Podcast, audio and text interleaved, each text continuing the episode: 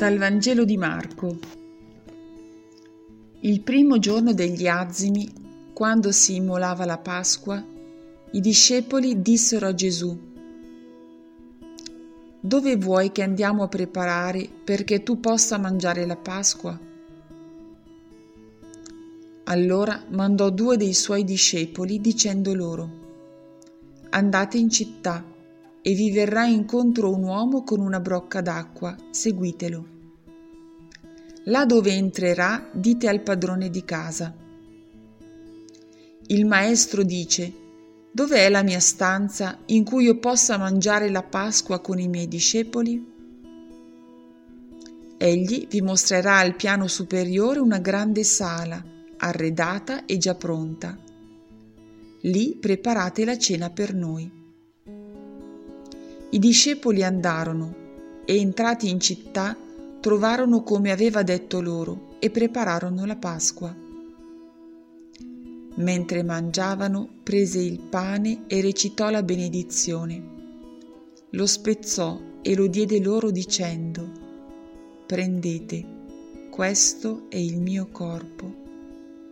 Poi prese un calice e rese grazie, lo diede loro e ne bevvero tutti e disse loro, Questo è il mio sangue della alleanza che è versato per molti. In verità io vi dico che non berrò mai più del frutto della vite fino al giorno in cui lo berrò nuovo nel regno di Dio. Dopo aver cantato l'inno, uscirono verso il monte degli ulivi.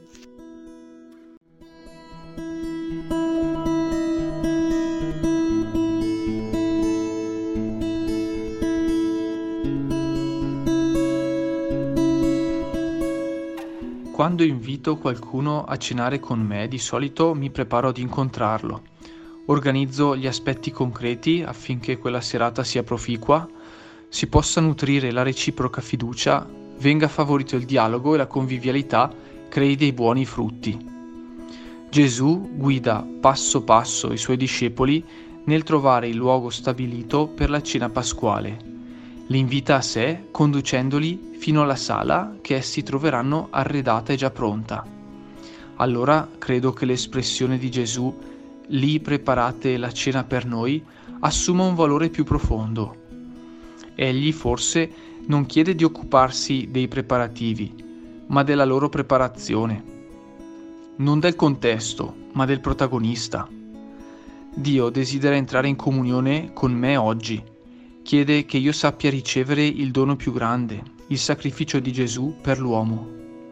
Così il suo desiderio di mettersi cuore a cuore con i suoi discepoli diviene gesto libero di immenso amore e proprio nell'Eucarestia l'amore di Dio raggiunge il suo fine, unirsi alla nostra storia e farsi nostra vita.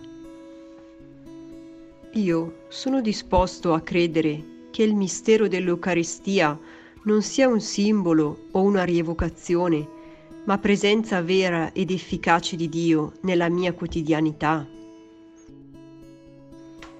Oggi desidero pormi in ascolto davanti alla semplicità del pane e del vino consacrati, riflettendo su cosa significhi per me essere in comunione con Dio.